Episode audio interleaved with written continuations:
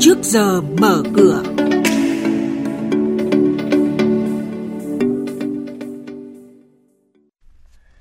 Thông tư 121 của Bộ Tài chính mới được ban hành sẽ hạn chế cho vay và đầu tư của các công ty chứng khoán. Năm nay dự báo nợ xấu sẽ tăng mạnh và nỗi lo của các ngân hàng. Nhận định diễn biến Sở Giao dịch giao dịch tại Sở Giao dịch Hàng hóa Việt Nam. Đó là những thông tin đáng chú ý có trong chuyên mục trước giờ mở cửa hôm nay.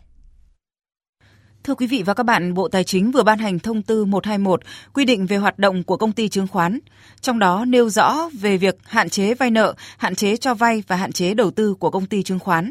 Đáng chú ý, thông tư quy định công ty chứng khoán không được mua, góp vốn mua bất động sản, trừ trường hợp để sử dụng làm trụ sở chính, chi nhánh, phòng giao dịch phục vụ trực tiếp cho các hoạt động nghiệp vụ của công ty chứng khoán. Báo cáo kết quả kinh doanh năm 2020 mới được hàng loạt ngân hàng công bố cho thấy năm 2020, bất chấp những khó khăn do tác động tiêu cực từ đại dịch COVID-19, nhiều ngân hàng ghi nhận lợi nhuận tăng trưởng mạnh so với năm trước hoặc là vượt kế hoạch đề ra. Theo nhận định của các chuyên gia, mặc dù các ngân hàng công bố kết quả khả quan, nhưng vấn đề nợ xấu vẫn là một gánh nặng rất lớn đối với các ngân hàng khi khối nợ xấu đã tăng mạnh trong năm 2020 và dự báo sẽ tiếp tục tăng lên trong năm 2021. Năm 2020, trong bối cảnh kinh tế thế giới biến động mạnh tác động tiêu cực đến nền kinh tế, nhưng hoạt động của công ty đầu tư kinh doanh vốn nhà nước SCIC vẫn ghi nhận những kết quả tích cực với doanh thu đạt hơn 7.900 tỷ đồng. Giai đoạn tiếp theo hướng tới mục tiêu trở thành quỹ đầu tư của chính phủ. Với vai trò cổ đông nhà nước, SCIC đã từng bước kiện toàn hệ thống người đại diện tại doanh nghiệp, triển khai thực hiện các biện pháp quản trị doanh nghiệp, áp dụng hệ thống quản trị tiên tiến.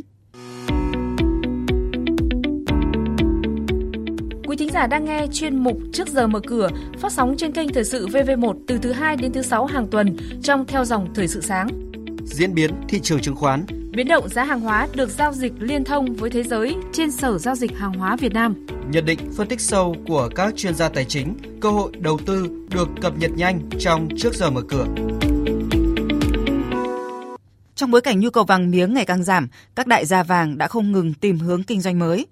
Công ty vàng bạc đá quý Phú Nhuận PNG rót vốn vào chuỗi cầm đồ với hệ thống 21 cửa hàng.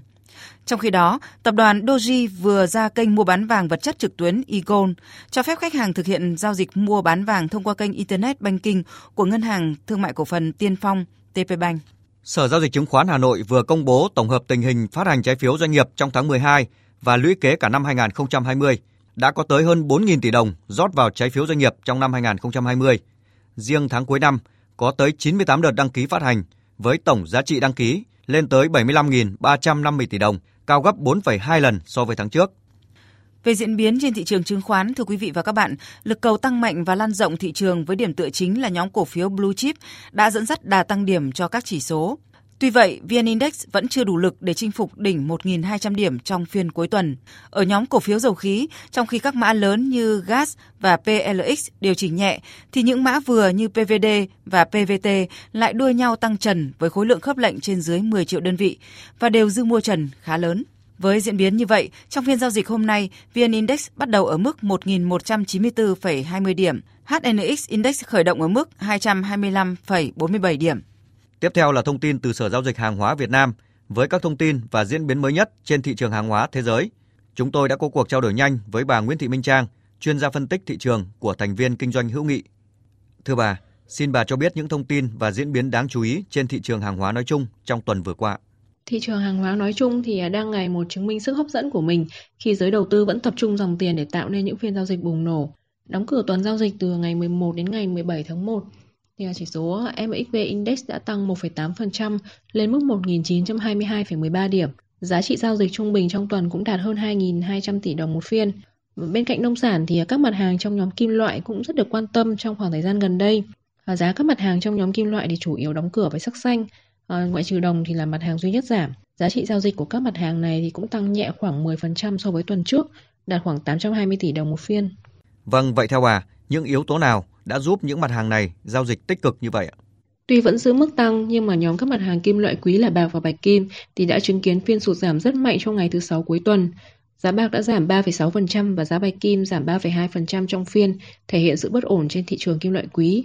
Và có một vài nguyên nhân như sau. Thứ nhất là chỉ số đô la index đã phục hồi lên mức cao nhất trong gần 4 tuần qua, làm mờ đi vai trò trú ẩn an toàn của nhóm kim loại quý. Thứ hai là các thông tin chưa chắc chắn về việc Quốc hội Mỹ sẽ thông qua toàn bộ gói kích thích kinh tế trị giá 1.900 tỷ USD của Tổng thống đắc cử Joe Biden cũng tạo áp lực cho nhóm mặt hàng này. Vâng, à, xin cảm ơn bà Nguyễn Thị Minh Trang về cuộc trao đổi này.